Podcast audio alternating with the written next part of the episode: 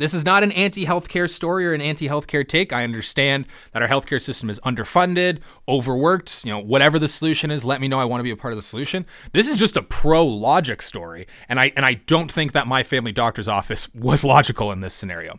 So I live about 45 minutes away from my family doctor. I just needed to get a test ordered. Uh, so I make my way into the doctor's office. I had booked my appointment. It was first come, first serve. I booked it. Everything was great.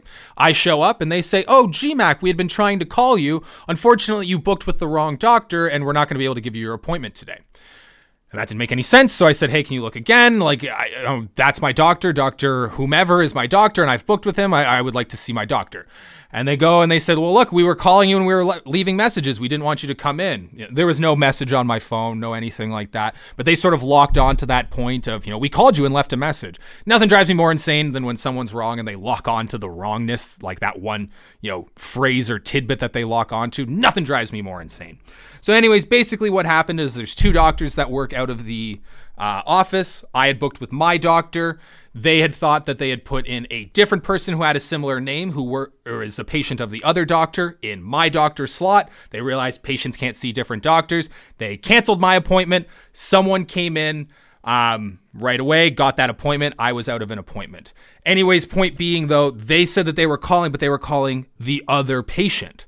So I never got communicated to. So now I've driven 45 minutes. I show up. I'm trying to say, hey, like, look, I, I need a doctor's appointment here. I just drove 45 minutes.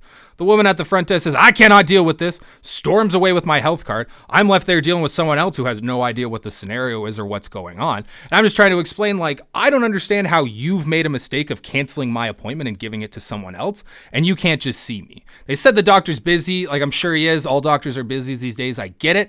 But, like, you've made the mistake. Don't make me cash the check on on your mistake. It just seemed like such an illogical way to kind of deal with things uh, overall. Um, and I felt very sort of like fought about the whole thing, right? Like, I understand that people make mistakes, but you got to own it. There's no scenario where you can give away an appointment and just say, hey, whatever, whatever to you, you can come back whenever. Again, not anti healthcare, but pro logic.